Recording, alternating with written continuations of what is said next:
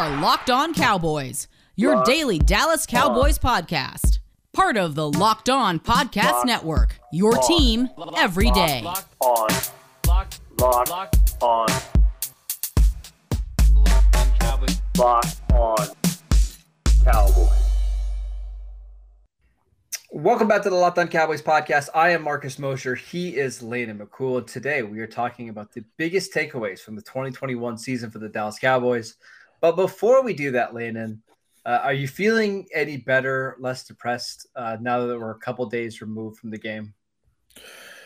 Uh, yeah, I mean, I, I, I've, I've, I feel like I'm not, you know, uh, eating ice cream while watching sad movies anymore, or any of that level of depressed. But, uh, you know, I'm still, I'm still upset. I mean, still, you know, Yeah. it's still, it's still sad and upsetting that they had a, an opportunity with a team like that, and and weren't kind of able to get through it. And and maybe that's part of my biggest takeaway. We'll we'll talk about that in a sec, but uh, is Yeah. you know just disappointment is um, is part. Honestly, it- it's not. People want to believe it's part of being a Cowboys fan in general. It's honestly a part of being an NFL football fan in general. It's Yeah. a zero sum game. Only one tim- team wins the Super Bowl, and unless you've lived in the Northeast for the last decade and a half, you haven't experienced uh, a, a lot of victory for a very extended period of time. Uh, true story. Uh, I went and watched the Steeler Chief game after the Cowboys uh, 49er game at, at a friend's house. And I came back home and my wife was in bed and I crawled into bed and she just kind of mumbled as she was sleeping, Did the Steelers lose? I said, Yeah. She's like, Oh, that's nice for you then. Like, that's it. That's all I got. That's That's a that's a good wife right there. And like she, at uh, least understands the mission, right? yeah, she made cookies on Monday because she could tell that I was just like not not happy. So that helped. I, I'm still very depressed about it. But uh, all right, let's let's get to the biggest takeaways. Um, I've got some good ones, some positive ones, and I've got some negative ones. So let's let's start with you, Landon. What's what's your biggest takeaway from the season? the biggest takeaway from this for me or one of the biggest takeaways from the season is that you know you what you have at the beginning of the season is not always what you're going to get at the end of the season and i think we we we knew that obviously going in um and i think that we always feel like uh it's like I mean we we compare it to Madden all the time because we're all of that age, right? But Mhm. I, it's not like Madden where there's just constant progression of getting Yeah, better. It's not a linear progression as the season Yeah. goes on, right? um I, I- I think that in some ways we experience some of that right we experience i think i feel like in in terms of the the secondary uh, and the development and some of the, the the the corners like you did see that kind of progression go as, as guys got better and better. Uh, and i think in some other spots as well but i do think that some of the areas where you know we expected uh, th- that was that were good some of the, the specific aspects of the team that were good early in the season uh, and we kind of just expected to be at least that good, if not better, moving forward. You know, they they regressed a little bit, I mean, specifically in the offensive line. I would say the wide receiver core, I think, struggled as we get down the stretch. So uh, I think that one of the biggest takeaways there is that you know progression is is uh, obvious. We know that progression is not always assured, uh, but beyond that, uh, regression is a thing that can very well happen. You know, in the middle of a season. Do you think the lack of beating good opponents in the middle, early to middle part of the season affected them? Like, do you think they just weren't battle tested enough?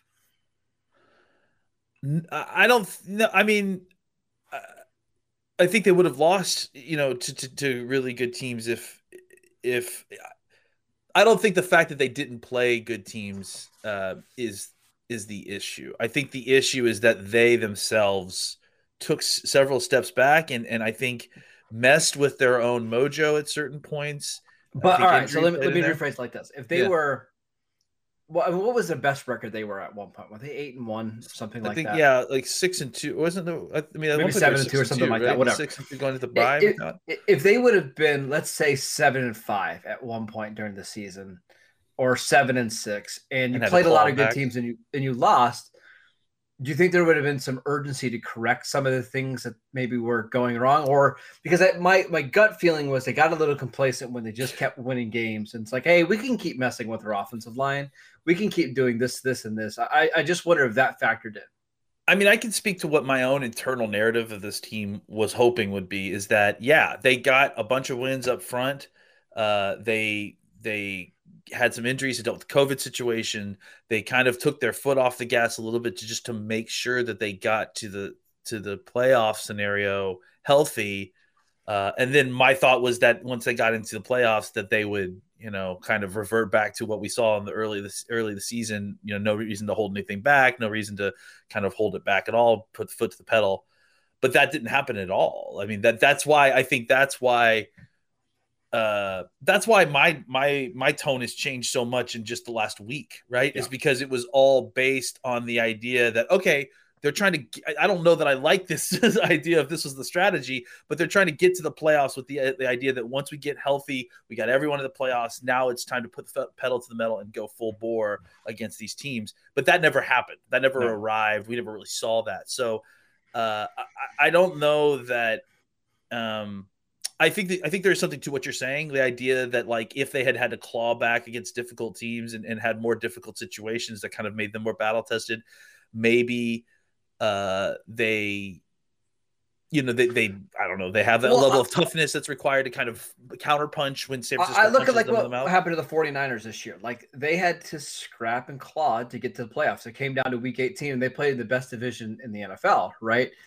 And their their record says they were 9 and 8 but how many big games did they play in all season long, whether it was against the Packers or within the division? And it just felt like they were ready for that moment a little bit more than Dallas was. Does that make sense? Yeah. I, I, I think that's a good point. I, I don't know if it's, and I guess what, what I don't know is how to parse whether that's because they are battle tested or because you know, unlike the Cowboys, you know, they had a couple, two or three things in their offense that they could, you know, consistently yeah. rely on, yep. you know. And, and and and I, I mean, you want to call it an identity or whatever. I, I just like I think staples. They have some staples. Yeah, staples of their right. offense that they could rely on, that they know could work, and that that you know could help Bowie when they had injuries and that sort of thing. So, uh, yeah, I, I, think it's difficult to parse between those two things, but may, and maybe they're related. You know, maybe you find your identity by playing difficult teams and, and realizing what it is that you rely on, and, and maybe those things are, are not you know exclusive, mutually exclusive. Uh, all right, I'm going to give my biggest takeaway from the 2021 season, but before we do that, let's tell you guys about Built Bar. It's the new year, so that means New Year's resolutions. If yours is about getting fit or eating healthier, make sure you include Built Bar in your plan. Built Bar is the protein bar that tastes just like a candy bar, or maybe even better than a candy bar. Built bars are covered in 100% real chocolate with only 130 calories, 4 grams of sugar, 4 net carbs, and 17 grams of protein. There's so many great flavors to choose from coconut almond, peanut butter brownie, raspberry cookies and cream, salted caramel mint brownie, and so many more. Go to built.com and use promo code LOCKED15 and you'll get 15% off your next order. Use promo code LOCKED15 for 15% off at built.com. All right. Uh, my biggest takeaway is that Dak Prescott is still really good. And why that's a takeaway is I, I, I want people to remember what we were talking about here in May, June, July. We, like we just didn't know how healthy he would be coming back from that ankle injury, right? Even Landon, like going into training camp, the preseason and at the very beginning of the year, the Cowboys weren't even favored to win this division. Like Washington was the favorite to win this division. Yeah, and I exactly. remember you. I remember you talking to me about the uh, the crossover shows that you did with the rest of the NFC hosts, and it was, wow, how healthy is Dak Prescott? Is he ever going to be the same quarterback? And yeah. I mean, it's kind of funny to look back on it now and say, oh yeah, that's you know, it's whatever. That's just the rest of the NFC East hating on Dallas. But there was some real concerns that this was going to be an injury that completely changed Dak. Now, is he is he as good as he was in 2019 at the start of 2020? I think we could have some argument and debate about that, but he's still a ridiculously good quarterback. And I do think that's a big win and a big takeaway from the season is yeah, Dak is still healthy and still really good. Yeah, I mean, I, it's weird that uh, it's funny because I actually had considered putting this on my list as well, but I mean, it is something that we're going to have to kind of circle back to you know? It's like i mean obviously because of what happened and and look i mean this has been brought upon himself. I mean the, the, you know this is what's going to happen when you play like that in playoff games. The, the, the inevitable uh, uh, can he win a playoff game? conversation starts happening. The tony romo treatment starts happening. Um, so uh, yeah i mean i can't wait you know all these folks that uh, i can't wait for 10 years from now when all these folks that are tweeting about whether Dak is a good enough quarterback uh, uh talking about how much they wish that they had Dak back now that he's doing broadcast games for uh, Netflix or whoever is the new stream. it was on Prime. Yep. NFL games. uh, you know, I I think that you know I've we've been ha- banging the table on this uh, through the whole cycle, the whole life cycle of, of, supporting a quarterback from he's too injured to play to he's too incredible. Like, I can't believe uh, how good he is to uh, this guy's a bum. We can't, you know, uh, we can't, we can't win with him all the way back. Like the full cycle of, mm-hmm. of Dak love and hate we've been through and, and, and been pretty consistent that Dak's a definitely top 10 quarterback at times plays like a top five quarterback he's definitely good enough to win you a Super Bowl uh, as a player. Um, you know, I think the question now becomes what do we need to do to to, to kind of get the rest of this team and, and get the rest of the group uh, at a spot where it needs to be in order to win that. I, I think there's going to be a lot of arguments about, um, you know, Dak had plenty of talent around him, blah blah blah blah blah. I, I mean, I think if you go back and watch watch the games, like there was just too many times when he couldn't rely on that talent. For as mm-hmm. talented as this group is, and maybe that's my my next takeaway, right? Is that for as talented as the pieces were on offense, uh, there were very few consistently great pieces on offense throughout the season. There were very few reliably throughout the season good pieces that you know that that could be kind of stable. And players have up and down games, but uh, it, it, felt like the variance that you got in the performance of this offense uh, individually and as a collective throughout the season was just all over the place. Uh, and it doesn't and it didn't necessarily seem to be uh, you know fully based on who they were facing on defense. I mean i think that obviously the denver game was an exception there and you know they struggled against a good san francisco defense but there were definitely times when they would struggle against teams that uh, had backups in or, or, a ton of injuries while they were dealing with. And then there were times when they were playing the full rosters and and and chunking teams that that were really good. So um, yeah, it's just it, it became very difficult to kind of predict week to week, especially especially in the last half of the season. It became yeah. very difficult week to week to try to pick where you are on the roller coaster ride with this offense this is going to sound crazy, but I almost wonder if they had too many weapons, right? Yeah, when maybe. you had, it, it's like a basketball team. If you have too many good players, you end up trying to do too much, right? And you can't yeah. get all those guys into a rhythm. Where you see some of these other offenses, Green Bay, they have one alpha receiver in Davante Adams who gets fed every single week, and then the other guys are the ones that are splitting the touches, right? They're gonna ones that are gonna get the leftovers. But when you have Amari, CeeDee, Gallup, Ezekiel Elliott, Tony Pollard. I think you're always trying to, you know, get the ball, you know, evenly distribute the touches. Sometimes I wonder if that does make you a little bit more inconsistent week to week. Yeah, I mean, I think, and also, you know, it's like you wonder how much of the offense was about trying to over leverage Dak's ability to get through progressions uh, as opposed to just giving him you know easy layups, right? Yeah. And, and and and just okay, this one's going to Cooper. We're running we're running a clear out route. He's running underneath. Throw the ball to Cooper. Yeah, Actually, I think some of their best offensive performances are where they they made it a point to get the ball to Amari early on. Like remember when I think this was at the end of the season when Amari was complaining about touches, and yeah. I actually think they were a little bit better on offense in some of those games. Yeah, I mean, look, I think, and I don't know that that's about Amari. I think that that's no. about the fact that they they were just focused on running simple plays to get the ball to their playmakers and let their playmakers win. You know, it's like the problem to me is is just that like, uh, you know, he they they just felt like you know, they had all this talent in the wide receiver position and pass catcher position. And the way that they wanted to avail themselves of it was to try to have everybody go out into route and then just see who wins. And then we'll just go to whoever wins.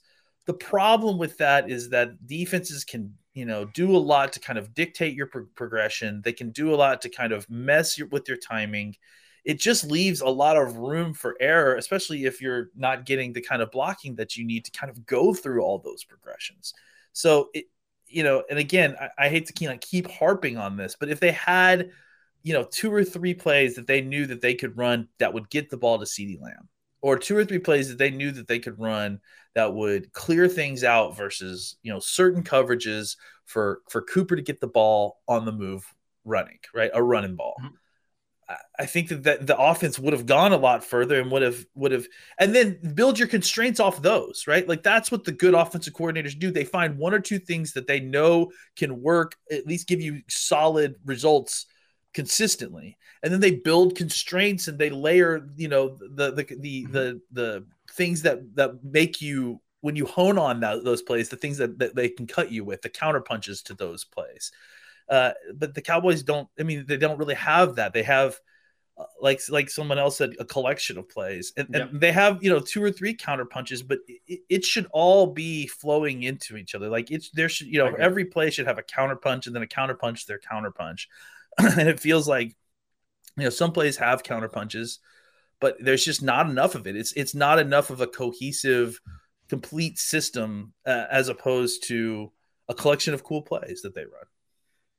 I agree. Uh, just back to Dak really quickly before we yeah. move on. What the reason why I'm I'm maybe a little bit less down on this team futures prospects than you are, uh, but one of the reasons I, I think they're still going to be okay is because they have Dak, and in the you know basically every season that Dak has started, you know, at least 16 games, uh, they've won eight or more. Like they've been at 500 or better. And when you have a good quarterback, you're going to be competitive. And listen, I have absolutely no doubt there's going to be a year in Dak's career where they have less talent and he just plays really well and they they win a playoff game or two. Like it's going to happen. This team is clearly more talented than any that we've seen over the last five or six years.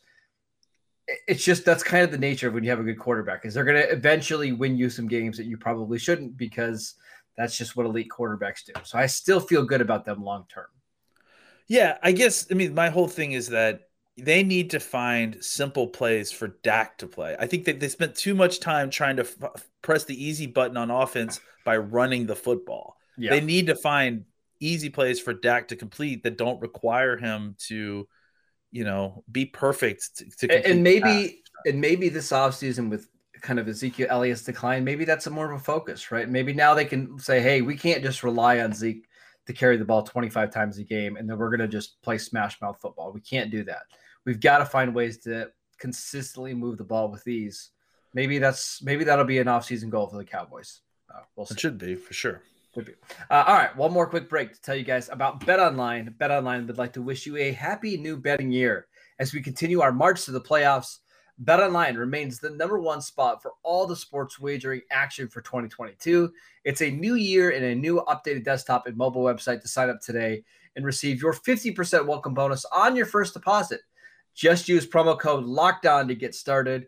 From football, basketball, hockey, boxing, and UFC, right to your favorite Vegas casino games. Don't wait to take advantage of all the amazing offers available for the 2022 season. BetOnline is the fastest and easiest way to wager on all of your favorite sports. BetOnline, where the game starts. Um, all right, I've got one more takeaway. Do you have any more? Yeah, I got one more. Okay, go ahead. Uh, my positive one, right? So the Cowboys are consistently a good drafting team, and it's mm-hmm. time to have a little bit of faith there. Uh, I think that you know if this season has shown us anything is that they've were able to bring in a bunch of these defensive players and play a whole bunch of them early and get really good snaps uh, from those guys. I mean, obviously we don't even need to mention Parsons, but uh, you know, Odighizuwa in the first half of the season he had. Golston was able to come and give you snap. Kelvin Joseph looks like he's going to be a, a, starter next year with, mm-hmm. with, the way he played. Um, you know, they just were able to kind of get all these guys in and get some production out of the, you know, the first three rounds of, of guys. And then you like what you've got from some of the down roster guys and Jabril Cox. We'll see what we have from with Fehoko and, and some of the other guys. I, I think that you know, going back and, and, kind of looking, and I know that there's a, belief that no one can consistently draft well or that no one drafts well. I, I, just I don't necessarily believe that. Like I think that there are teams that have advantages over other teams in, in the ability to draft. And I think it, that's why you pay GMs and have these scouting departments is because there is a, a, a difference between you. Maybe you can't consistently rely on that uh, for a full time, but I think you know there's things like when we drafted Micah Parsons, Jerry Jones, and, and, I'm sure everybody remembers this, but no one talks about this. Mm-hmm. Jerry Jones immediately came out and said the reason we like Micah Parsons is uh, is his potential as a pressure player, and everybody laughed at Jerry Jones for that at the time. I mean, that's that's because no, everyone's like, that's not going to happen. They're not going to do that. No, no, no, no.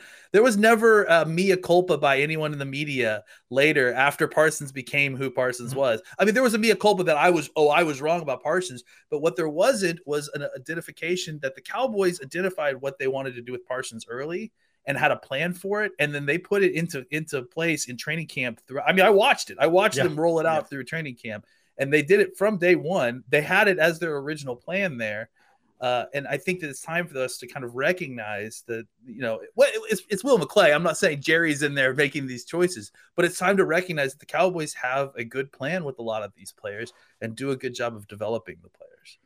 Yeah, I mean, it's this is kind of my same takeaway. So we'll just kind of combine it. Um, to me, it's Micah Parsons is kind of a unicorn, right? And I think they have four studs on defense. And typically that's kind of the number you need to have a consistently good defense year to year you're going to fluctuate in terms of turnovers. You're the Cowboys are certainly certainly going to regress there next year. But when you have four stars, your defense is always going to be pretty good. I'm including Demarcus Lawrence, Randy Gregory, Micah Parsons, and Trevon Diggs. And I know some of those players have warts, but I think all of those guys are Pro Bowl caliber guys every single year. Randy Gregory is obviously a free agent. Would you be shocked if he's uh, I mean, uh, let me rephrase this. I would be shocked if he's not back with the team next year. Randy Gregory? Yeah. Yeah, I, I I would be too. I think that they find a way to retain him. So having four of those guys on defense, three of them which are in your front seven, makes me feel pretty good that they're going to be able to figure things out on defense, despite so many free agents being you know out there this year. Yeah, def- defense is definitely difficult to replicate, but when you have good players and good pressure players, uh, that that process becomes a lot easier to replicate, yep. right? Because even if you can't use the same formula as you did in the previous years, the fact that you have three players who can provide pressure, that's that's universal currency in a defense. So that that will be valuable. And it feels like Micah Parsons is already in this tier of like Von Miller early in his career or Myles Garrett, where it's just like this is going to be a dominant guy that defenses have to worry about every single snap. And when you have that guy on your team, you're going to have a chance to get stops no matter who your offense, you know, what offense you're going against. So that that's a takeaway because we are going into the season not really knowing like, okay, is Randy Gregory going to become the full time starter because he's never even played a thousand career snaps before that? Uh, is Trevon Diggs going to be able to stay healthy? What does he look like in year two? Like we had a lot of questions about this defense, and now going into 2022, you say we have four bona fide studs on defense, five or six other players that you feel really, really good about. It's not it's not going to be all that hard to to talk yourself into this defense being really good again next year, no matter who's your defensive coordinator, whether it's Dan Quinn, probably not, whether it's George Edwards, whether it's Vic Fangio or Mike Zimmer. We, I, I think they're going to be okay regardless of who's calling plays back there.